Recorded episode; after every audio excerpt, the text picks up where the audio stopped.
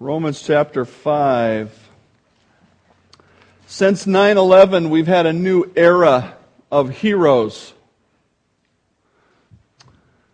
Obviously, there were many heroes in the Vietnam War. We didn't get to know about them so much because of the, the, the, conflict and the convolution going on in the country, even while that war was going on outside the country. Thankfully, we've come to come to realize and respect the sacrifice that, people's, that people make.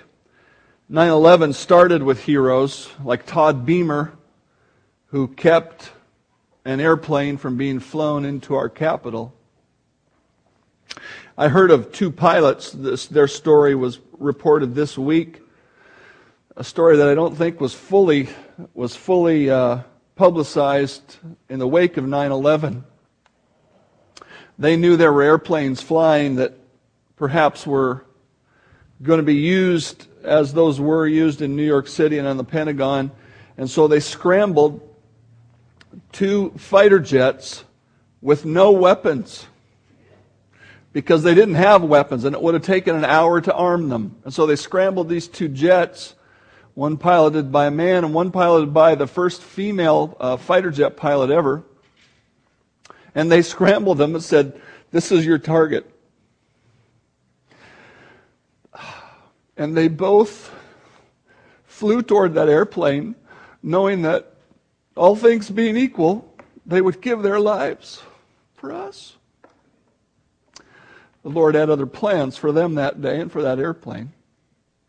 That's a hero, somebody who lays down their life for someone else, someone who expects to lay down their life for someone else. This fellow is the, the most recent Medal of Honor winner, or the most recent event. His name is Leroy Petry. He was a sergeant. He is a sergeant. And he was in a firefight in Afghanistan. And their unit was pinned down. And they were taking cover. And he was taking cover after he'd been shot in both legs and uh, his little group of, of soldiers were, were, were, taking cover, waiting for help, trying to live through the battle. And a live grenade came into where they could see it, thrown by the enemy. And he went after it with two injured legs and grabbed the grenade to throw it away, and in the process lost his arm. That's a hero. That is self sacrifice all of the Americans who survived that battle credited him with saving their lives. I can hardly, I can hardly read those kind of things without tearing up, as you can see. We previewed the slides that Leanna put together with that song that the choir sang, and I said, I got to watch them ahead of time because I will not be able to watch them while we sing. That just won't work for me. It, it touches me deeply. That kind of love is summarized by Jesus when he said, Greater love has no one than this, than to lay down one's life for his friends. There is no greater love than that known to mankind. Among those in the military and in law enforcement that I'm familiar with as a chaplain for the sheriff's office, there is a great sense of responsibility for one another. When you're fighting for your life, or when you could be fighting for your life, you realize that those who have your back are highly valued and to be highly protected. And that's why Sergeant Petry's sacrifice is so significant. Everyone in his group saw the grenade, but only one guy went after it. Now, I'm not faulting them because I'm not sure if I'd go after it. But we know for certain that he loved them more than himself. That's why the love of Christ is so spectacular. Sergeant Petry risked his life for his friends, which is commendable. But look at who Jesus gave his life for according to Romans chapter 5, starting in verse 6. For when we were still without strength, in due time Christ died for the ungodly, for scarcely for a righteous man, one will die. Perhaps for a good man, someone would dare to die. That's Sergeant Petry. He dared to die for good men. But God demonstrates His own love toward us in that while we were still sinners, Christ died for us. I understand that God loves us and that was the motive of what He did, but He did not send His Son to die for His Son's friends. Other scripture calls those of us, people who have not yet believed in Christ, he calls them the enemies of God. Christ died for us while we were still in our sin. That makes the death of Christ the greatest act of love ever because it is completely undeserved on the part of us sinners. I would assume that to one degree or another, all the people that Sergeant Petry served with would have sacrificed themselves to him, for him and perhaps had, uh, you know, helped him in many ways over time. There is a sense in which they deserved his sacrifice. There is no sense in which we deserved the sacrifice of Christ. Turn back a page in your Bible to Romans chapter 3. Romans chapter 3, verse 9. What then? Are we better than they? And the Apostle Paul is comparing Jewish folks who knew God's Old Testament law with Gentile folks who didn't know anything of God's Old Testament law. And he's comparing them as they stand before God, before they are believers in Christ. He said, Are we better than they? Not at all. For we have previously charged that both Jews and Greeks, that they are all under sin, as it is written, there is none righteous, no, not one. There is none who understands. There is none who seeks God. They have all turned aside. They have together become unprofitable. There is no one who does good, no, not one. Their throat is an open tomb. Their tongues, they practice deceit. The poison of asps under their lips, whose mouth is full of cursing and bitterness.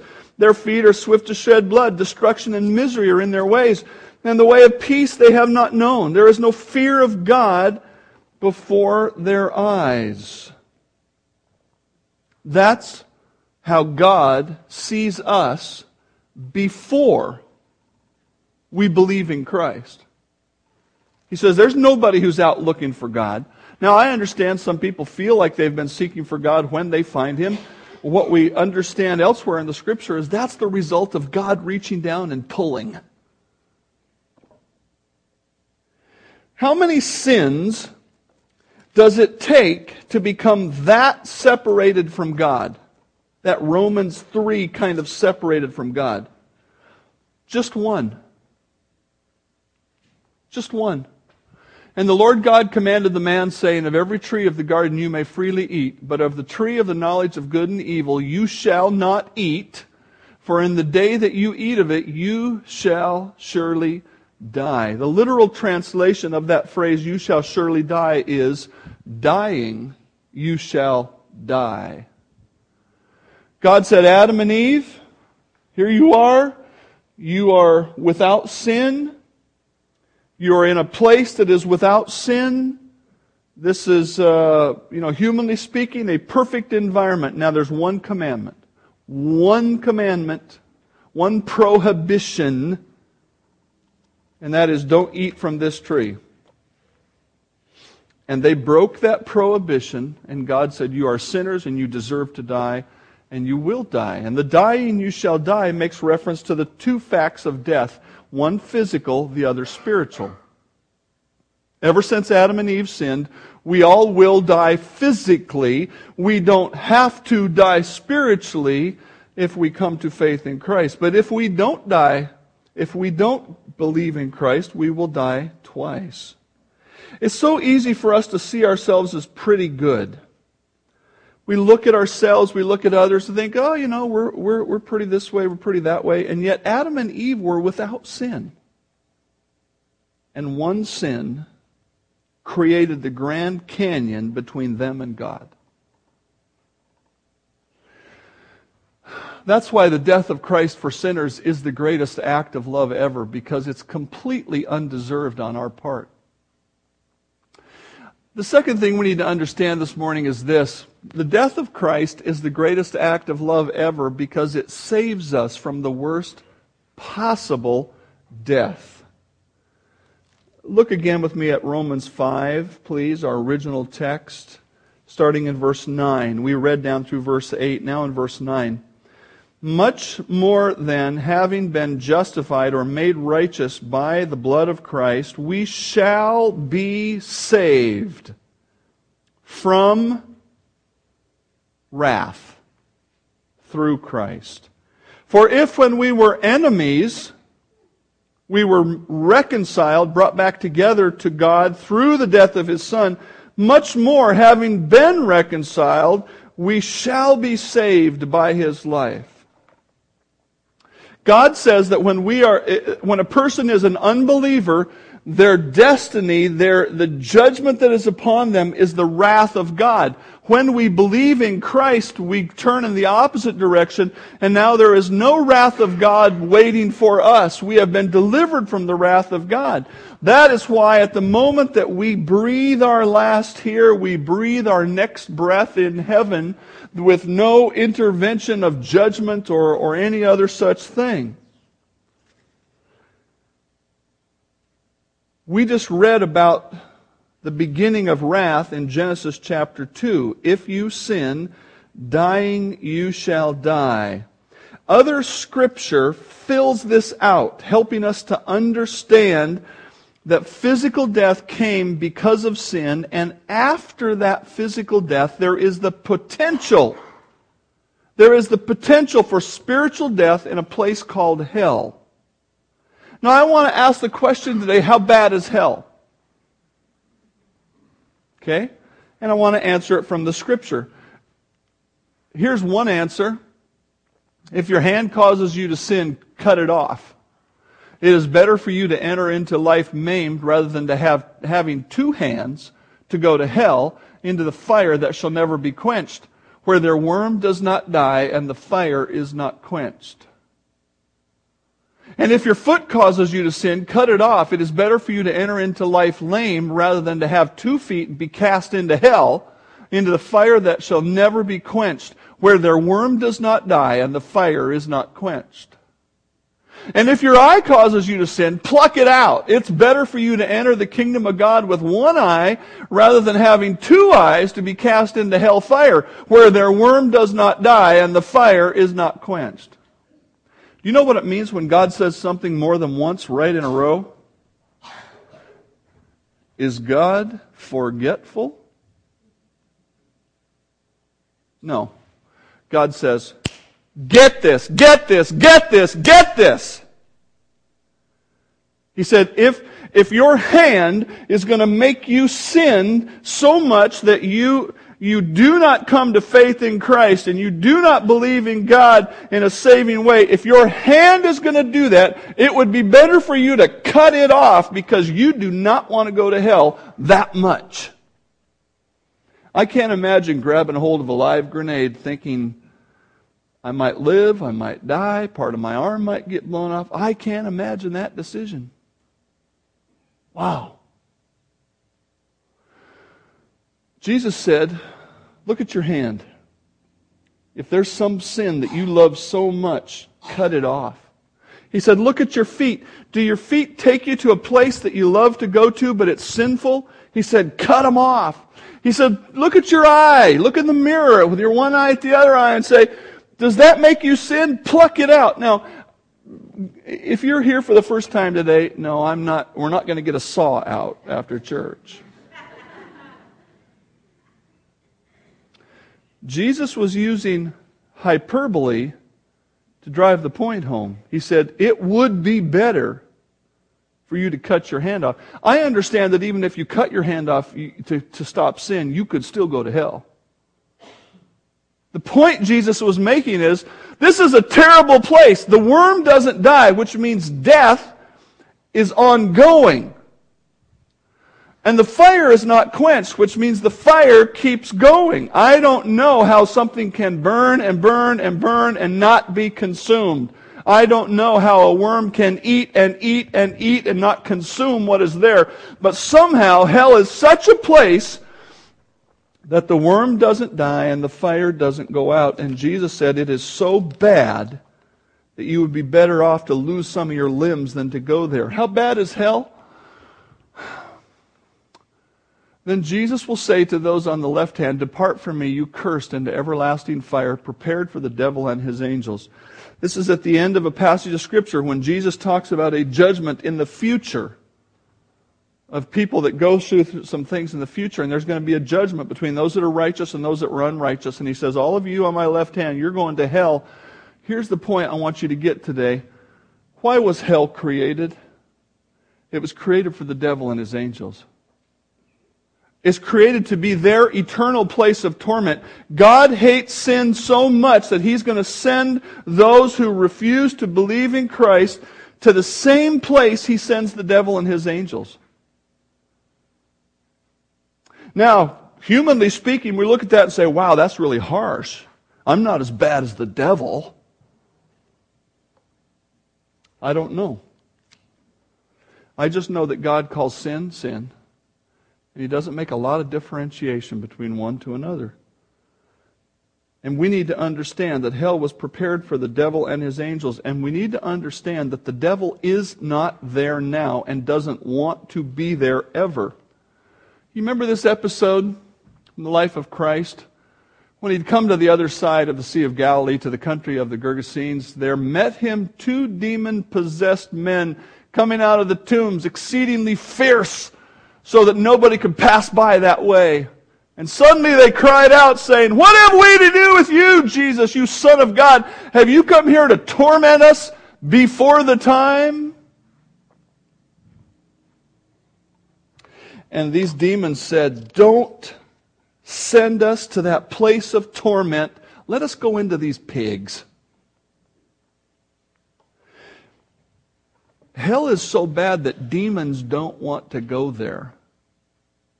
See, our popular concept of hell is so messed up. We've got a picture of the devil in his red suit with his pitchfork standing there at the door going, Hey, dude, what's happening? Or maybe we have the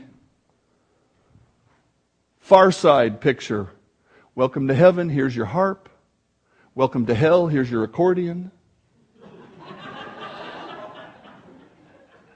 Sorry, Mom.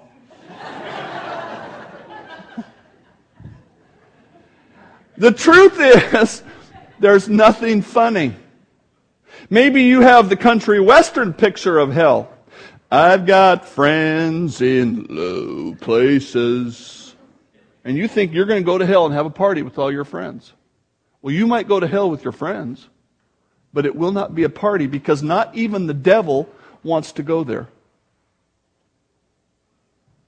How bad is hell? Hell is so bad that a man who was there didn't want his loved ones to join him. Then he cried and said, Father Abraham, have mercy on me. Send Lazarus that he may dip the tip of his finger in water and cool my tongue, for I am tormented in this flame.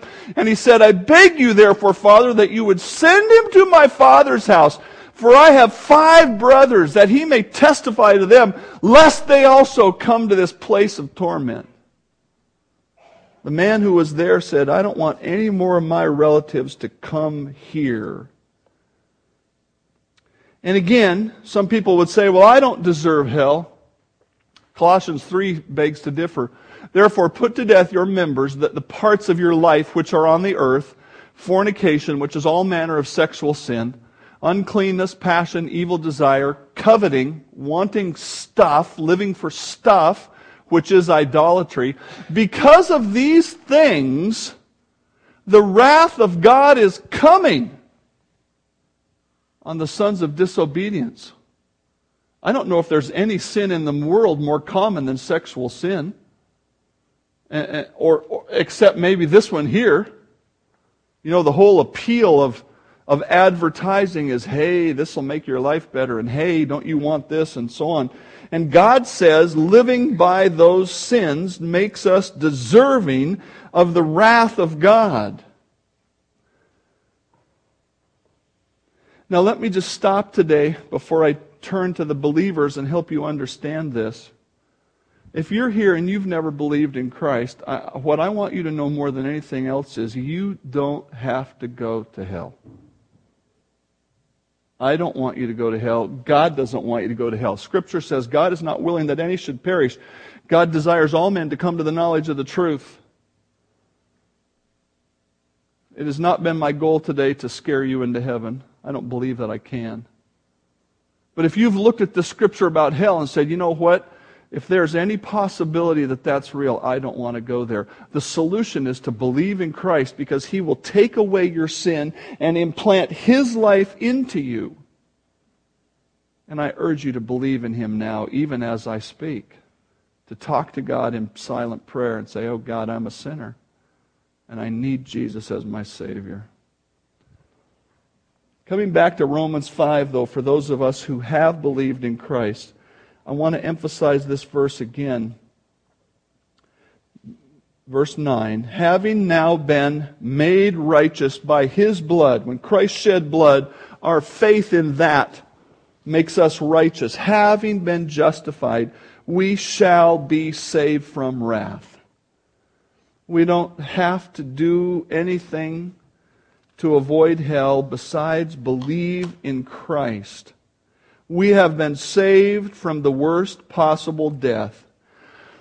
I've seen some pretty gruesome deaths. I, you know, I wouldn't even describe them for you today. I wouldn't even tell you what it was. I wouldn't even give you the littlest definition because I know some people get queasy about that kind of thing. I have seen some horrendous deaths, but I'm here to tell you that the physical death, as horrendous as it might be, is nowhere close to a spiritual death in hell. And if you have believed in Christ, you have been spared from the worst possible death. You are the friend hiding behind the building while the sergeant goes out and saves your life. You have been spared from both the pain of that saving act and the pain of a future in hell. Christ died on the cross for us. We have been saved from God's wrath by that. Now turn with me to Luke, please, chapter 17. Luke 17. The real point of my sermon today is, is quite uh, subtly placed in the title. How do you say thank you? How do you say thank you for the greatest act of love? Well, the greatest act of love ought to inspire a life of appreciation. Luke 17, verse 11. Now it happened, as Jesus went to Jerusalem, that he passed through the middle of Samaria and Galilee. If you don't know about Samaria, you need to understand that the people who lived there were a, had, a, had a hatred between them and the Jews, and it was a two way hatred. And it goes way back to some Old Testament history many, many years before, but they were not, they were not friendly.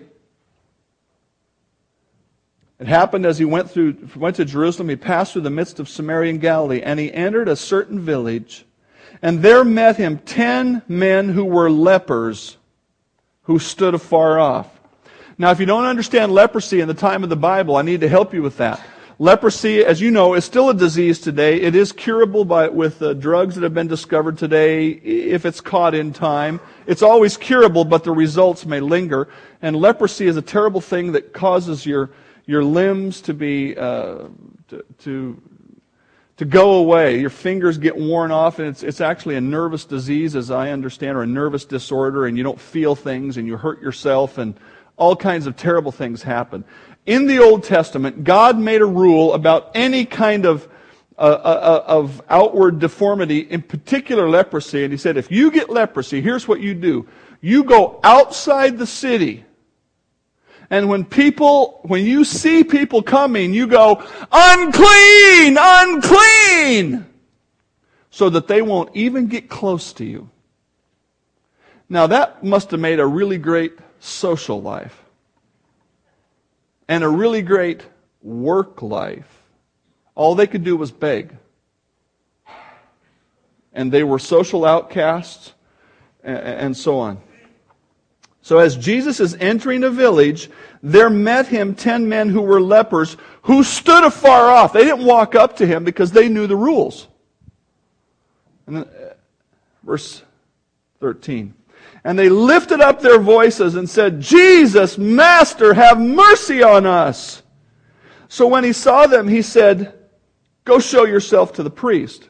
Now that was the Old Testament rule. If you had a disease like leprosy and one day you woke up and you're getting better and after a few days you're better all the way, then you would go to the priest for a post-illness checkup and stamp of approval. And the priest would go, yep, you are now uh, healed. It's okay for you to go back into society and so on. So that was the Old Testament prescription. So when, when Jesus sees them and they, they say, have mercy, they're obviously asking for healing. He didn't heal them on the spot. He said, go show yourself to the priest. So it was that as they went, they were cleansed. And one of them, when he saw that he was healed, returned and with a loud voice glorified God. And he fell down on his face at Jesus' feet and giving him thanks. And he was a Samaritan. He wasn't even a, a full part of the, uh, you know, God's family, the Jewish people. So Jesus answered and said, Were there not ten that were cleansed? Where are the other nine? Were there not any found who returned to give glory to God except this foreigner? And he said to him, Arise, go your way, your faith has made you well.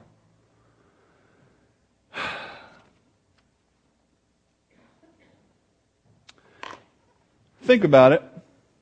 You've been a leper. You've had a terrible life. This guy comes along and says, Go show yourself to the priest. So you think, What have I got to lose? So you're going along, and all of a sudden, you look around and go, Dude, I am healed. And the first impulse of nine of those people was to run off into their new life. Now, that's understandable. But the impulse of this one man was to come back and say, Oh, thank you, thank you, thank you.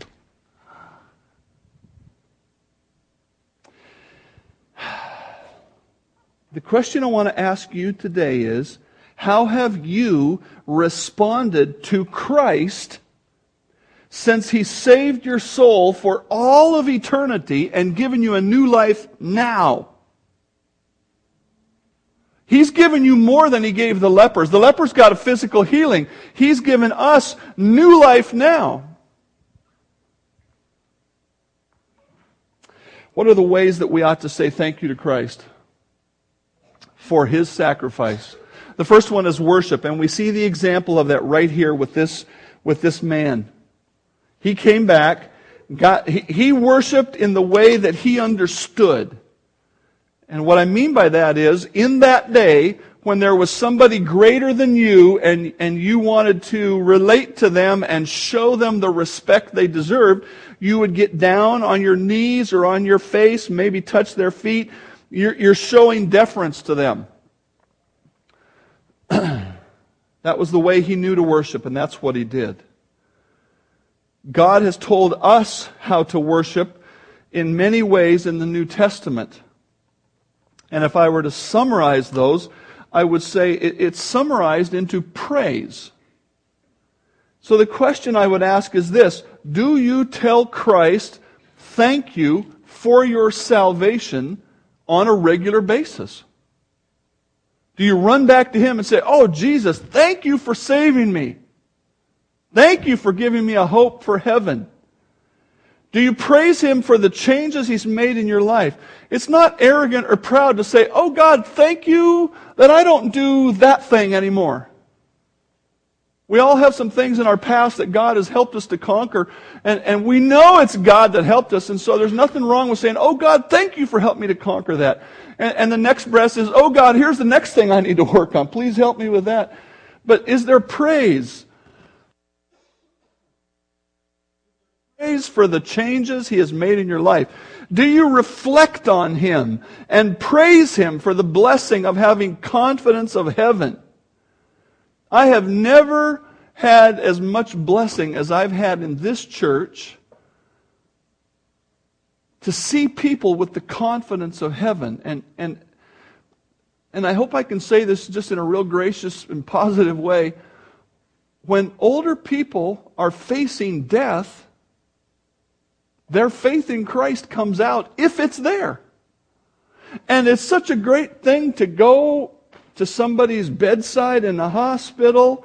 You know, I remember a fellow named Lloyd. He was, he was our head usher 70 years old, he finally retired from being a heavy truck driver. And, and not a very long time later, had a massive heart attack. He's laying in the bed. And I went and saw him, and he said, It's going to be okay one way or the other. I said, Yeah. How great is that? This week I, I talked to somebody at church who, who didn't have quite that near of a death experience, but they, they had a situation where they had a test, and the, the doctor called up late at night you know something's not good when the doctor calls late at night. And doctor says, you need to go to the emergency room right away. And they said, no, I'll go tomorrow. If I die, I'm going to go be with the Lord, and that's just fine. Wow. And, and this person was telling me this, just rejoicing how great it is to know that you're going to heaven. And they were just, they just had a fresh awareness of, of that hope that God has put within us. When you have those flashes of understanding, do you praise God? Or do you run off into your new life going, oh, my life is great, my life is great? And it is great. But Christ is standing there going, where's the rest of the people? You know, when we come here and sing, Raul leads us in singing, that's what should be fueling. The worship is not the music. The worship is when I think, you are the famous one. You died for me. And I think about that and I go, oh, God, thank you for that. And I reflect on my life and I, I see what God has done and, and I'm, I'm singing these words that talk about who God is and I, and I offer that up to God. That's what worship is. That's what praise is. You might only be able to to make, as Psalm 98 6 says in the King James, a joyful noise when we sing together. It doesn't matter. I'm going to say something I thought I'd never said. It doesn't even matter if you sing, but it matters if your heart is singing. It matters if you are praising God. Because he, you know, I, I've known people over the years, I can't sing and they wouldn't even try. And I, I just always think, oh, just open your mouth and let it out. But they wouldn't do it. But the question is not, are you singing? The question is, are you just, are you sitting there just silently reveling in who God is and what He's done for your life? The very first response we ought to have to the saving work of Christ, and as we realize we're not going to hell, we're not going to suffer the wrath of God, the first response ought to be worship. The second response ought to be righteousness. And uh, lots of verses talk about it, but this one really puts it well. Do you not know that your body is the temple of the Holy Spirit who is in you, whom you have from God, and you do not own your own life? That's an important thing to meditate on, isn't it? Do you know that when God, uh, uh, Scripture uses the imagery of the slave auction about our salvation. And then a slave auction, there would be a, an elevated place in the middle of a group of people, and the slave would stand there naked for inspection, and somebody would come buy the slave and take them home. And God uses that same imagery for us. He said, Look, you were standing on the slave block of sin with Satan holding the chain saying, You can't have him because he's a sinner. And I came along and took that chain off and delivered him, and now he's mine. Do you know that you are not your own? You are bought with a price. Therefore, glorify God in your body and in your spirit, which are God's. You know why God says glorify God in your body? This is profound. Wait for it. You can't do anything without your body. It's just a very simple concept.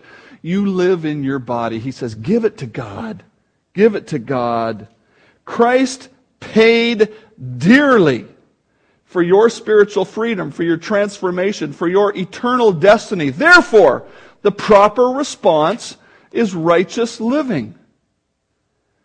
In these last 10 years of war against terrorism, there, there have not only been new heroes, there have been new traitors. People from our own country, uh, native born people from our own country wanting to help the terrorist. This is a gal who called herself Jihad Jane.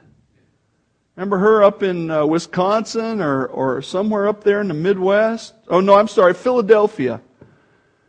She was accused and convicted of recruiting jihadist fighters online and of moving to Europe to try to kill a Swedish artist who had published some art that was insulting to Islam.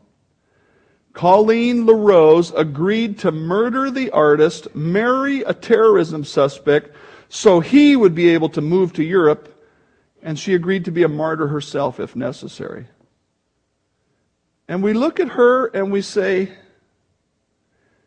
Don't you realize that the very freedom you have to get on the internet and say anything you want to say was purchased by the people you are now fighting? What's wrong with you? But how much more traitorous is it for a believer in Jesus Christ to conduct his or her life on the side of the enemy of our souls. Because that's what we do when we choose to sin. We say, well, you know, I, I know I'm supposed to live for Christ, but really I'm just going to live under the world's domination and under the domination of Satan. Obviously, we never make that choice consciously. We don't say, well, I'm going to be on Satan's side today. But that is what happens when we choose to live sinfully. The third response we ought to have is a response of serving, serving in the body of Christ. Listen to 1 John. By this we know love, or we understand love, because he laid down his life for us. And what should we do? We should lay down our lives for the brethren. Now, God isn't saying that you have no responsibility to love unbelievers. That is a different story there, but he is saying when it comes to the body of Christ, you should lay down your life like Christ laid down his life. Taking a meal to someone when they are sick takes effort. Giving to the benevolent fund on communion Sundays so we can help people in the church when they have financial difficulties, that costs you something. Being an Awana leader or Sunday school teacher or nursery worker takes time, effort, and heart. Serving the body of Christ is expensive. Even just laying down the pride that you have in whatever you do so that the body of Christ might function more unified. It, there's a cost to that. But if we appreciate the cost that Christ paid for us, we should be willing to pay the price so that his ministry can go on. The fourth response we ought to have to his sacrifice is that of evangelizing. And I could have used several different words here. I could have used the word witnessing. I could have used the word making disciples, but, but here's what I'm thinking about in particular. In particular, I'm thinking about the ministry of us helping people who don't know Christ come to Christ. For the love of Christ compels us. The love of Christ compels us. I hope if you go out of here motivated to do some things today, that you are motivated by the love of Christ. I grew up in not only my father's church, but in other churches and camps, and I just felt guilty, guilty, guilty many times.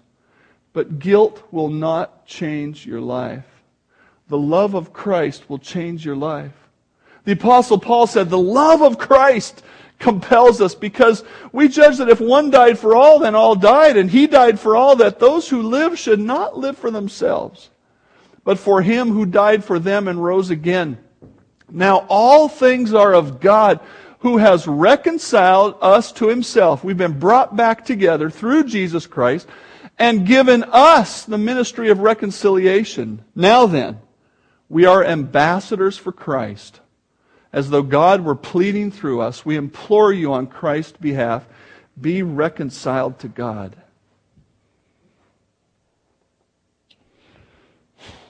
one of the hardest things I think for us Christians to really get our minds around and our hearts around is this.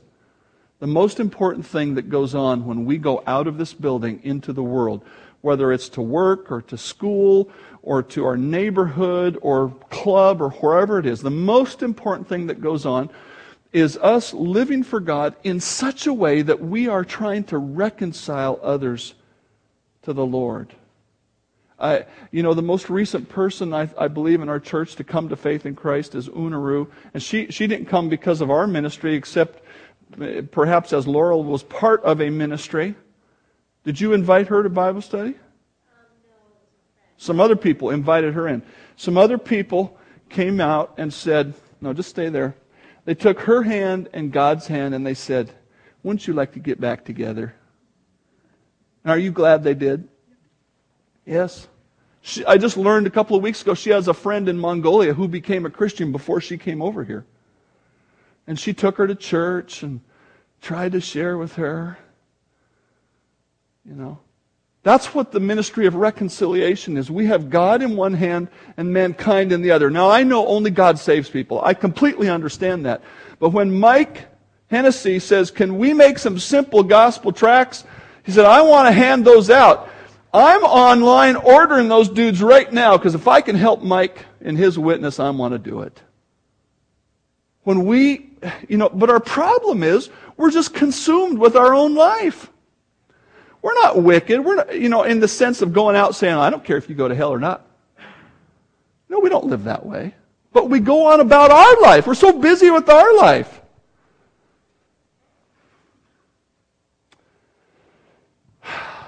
If we really appreciate what Christ did for us, we need to do it for others.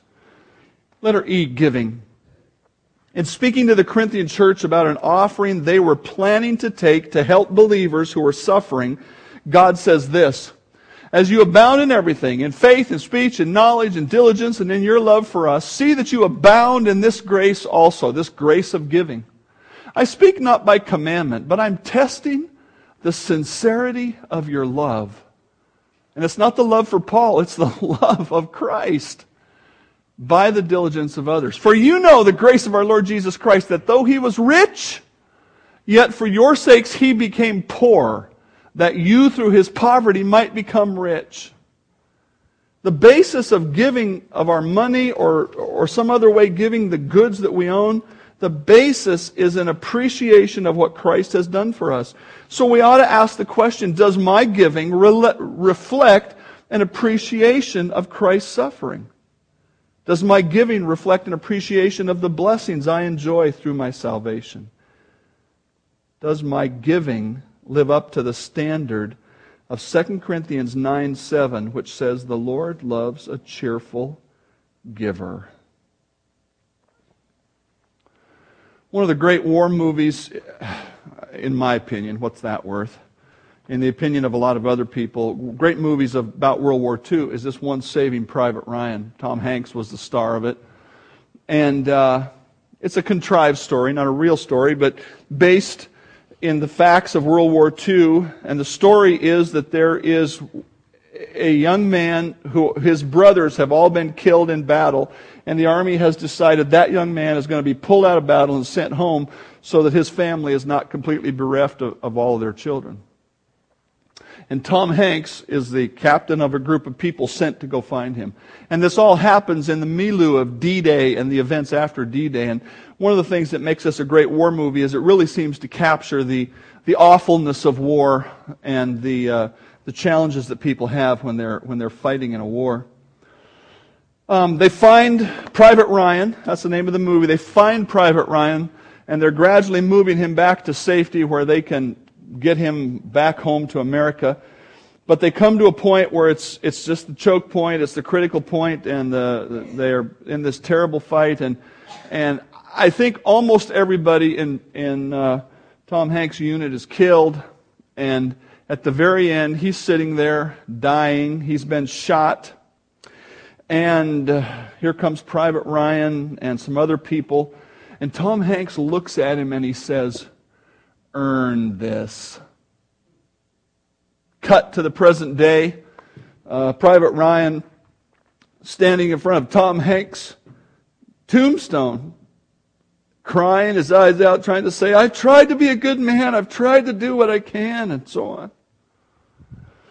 Uh, you know what the great thing about Christianity is? You don't have to earn anything God did for you. You can't earn it. Jesus Christ paid a price that you, you your checkbook just isn't that fat. Your good deeds are no good because you're a sinner to begin with. And so our salvation is free and it's given to us. And God doesn't look down from heaven and say, okay, I've saved you now. Uh, you know, prove to me I, I, I spent my salvation wisely. Earn it. No. He just looks down from heaven and says, Do you love me? Sure would like you to show that. Do you appreciate what you have? Boy, that would be a blessing to me if I could see that. I challenge you to, today to be like the one, not like the nine. And to say, I am going to show my appreciation to Christ. Heavenly Father, thank you for sending your Son for me and for us. And I do pray today that if there's somebody who's never grasped how wonderful salvation is and how horrible damnation is, that they would come to faith today. They would not wait another day. And I pray for all of us who do know you, who have believed in Christ, that you would help us to, to live a life of appreciation. It's so easy for us to live selfishly. Help us not to be like the nine. Help us to be like the one. I pray in Christ's name. Amen.